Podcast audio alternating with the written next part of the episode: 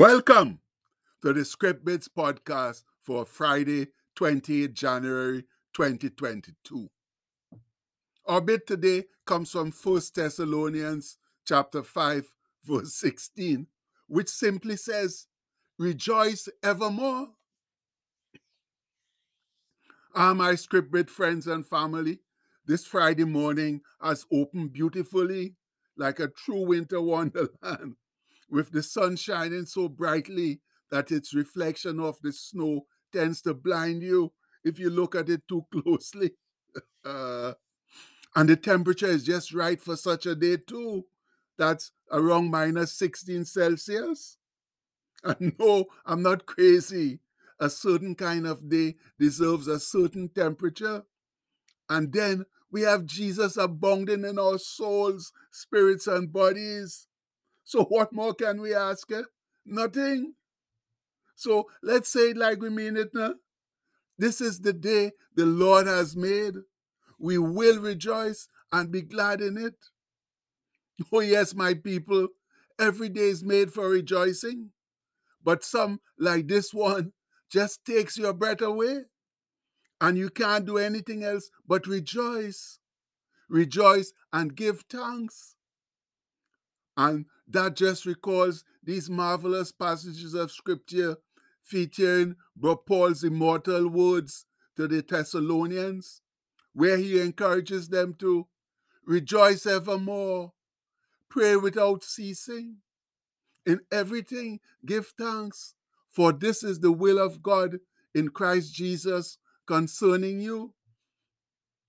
Quench not the spirit, despise not prophesying, prove all things, hold fast that which is good, abstain from all appearance or every form of evil, and the very God of peace sanctify you wholly. And I pray, God, your whole spirit and soul body be preserved blameless unto the coming of our Lord Jesus Christ.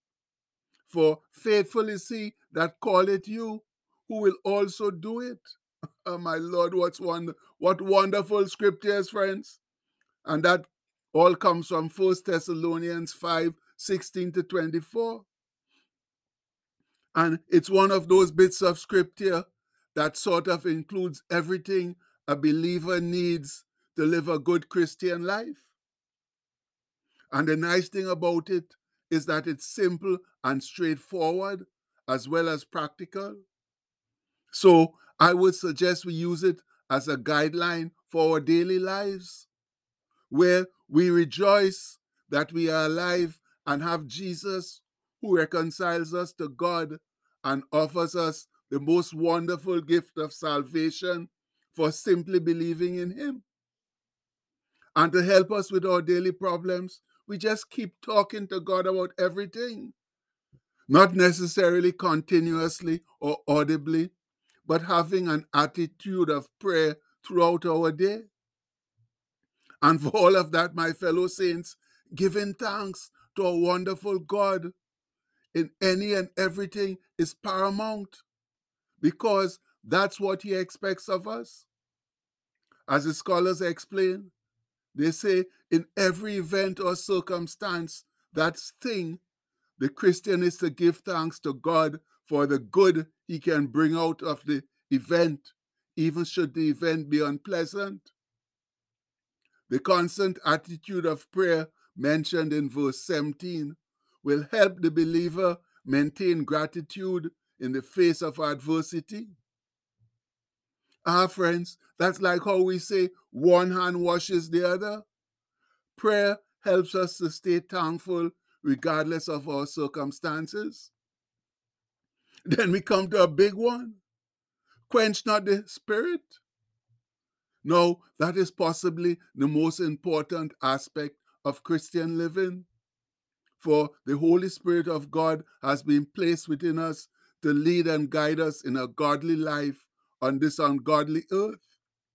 And when you quench it, that means stifle or suppress it, then it cannot do the job it was sent to do. As the scholars tell us, we are hindered in rejoicing, in prayer, in giving thanks during adversity, and despising prophetic utterances inspired by the Spirit when we stifle it. And it's basically what Paul said to the Ephesians. And grieve not the Holy Spirit of God, whereby ye are sealed unto the day of temptation. And that comes from Ephesians 4:30. And you know what, friends? The more we suppress, stifle, or repress the Holy Spirit of God in our lives, the less it is able to act on our behalf. Then it doesn't sound as loud and clear as it once did. And we are basically left to paddle our own canoe, which certainly is not a wise action. And then we come to the next practical aspect of Christian living as prescribed by Bro Paul to the Thessalonians, where he says, Prove all things, hold fast that which is good. And that comes from verse 21. That means be careful of what you believe. Try and prove them before you believe them, and hang on to the good ones. It's similar to what he said more explicitly to the Philippians. That's finally, brethren, whatsoever things are true, whatsoever things are honest or noble, whatsoever things are just, whatsoever things are pure, whatsoever things are lovely, whatsoever things are of good report, if there be any virtue, and if there be any praise or anything praiseworthy in them, think or meditate on these things. And that's taken from Philippians 4, verse 8. Yes, my friends, my fellow believers, we need to think or meditate on the right things if we want to do the right things, which is abstain from all appearance of evil. And what does that mean? It's like Bro Paul explained in his message to the church at Rome recompense or repay to no man evil for evil. Provide things honest in the sight of all men, or have regard for good things. And be not overcome of evil, but overcome evil with good. And that comes from Romans 12, 17, and 21. It couldn't be any clearer than that, my faithful brethren. And when we follow those basic rules, then our spirits, bodies, and souls will be sanctified, set apart for a faithful God. And the surpassing peace he promised will guard our hearts and minds through Christ Jesus. And the peace of God is the supreme blessing on this riotous, ungodly, deceitful, evil, and unfaithful world. When you have that, nothing bothers you, and you can go about Christ's will with diligence and excellence. But where I believe we've been most sadly lacking in our Christian journey is in the department of prayer. We haven't been doing that prayer without ceasing thing. But it's not too late to begin now. So let's do that right now, now. Let's go to God in prayer through our Friday chant. All together now. Oh Lord, thanks for getting me safely through this past week. You know it's been rough. What with all the anxiety, the confusion, and havoc that the COVID 19 virus and our many other problems are causing? We can't seem to fix it on our own, Lord. That means we desperately need your help.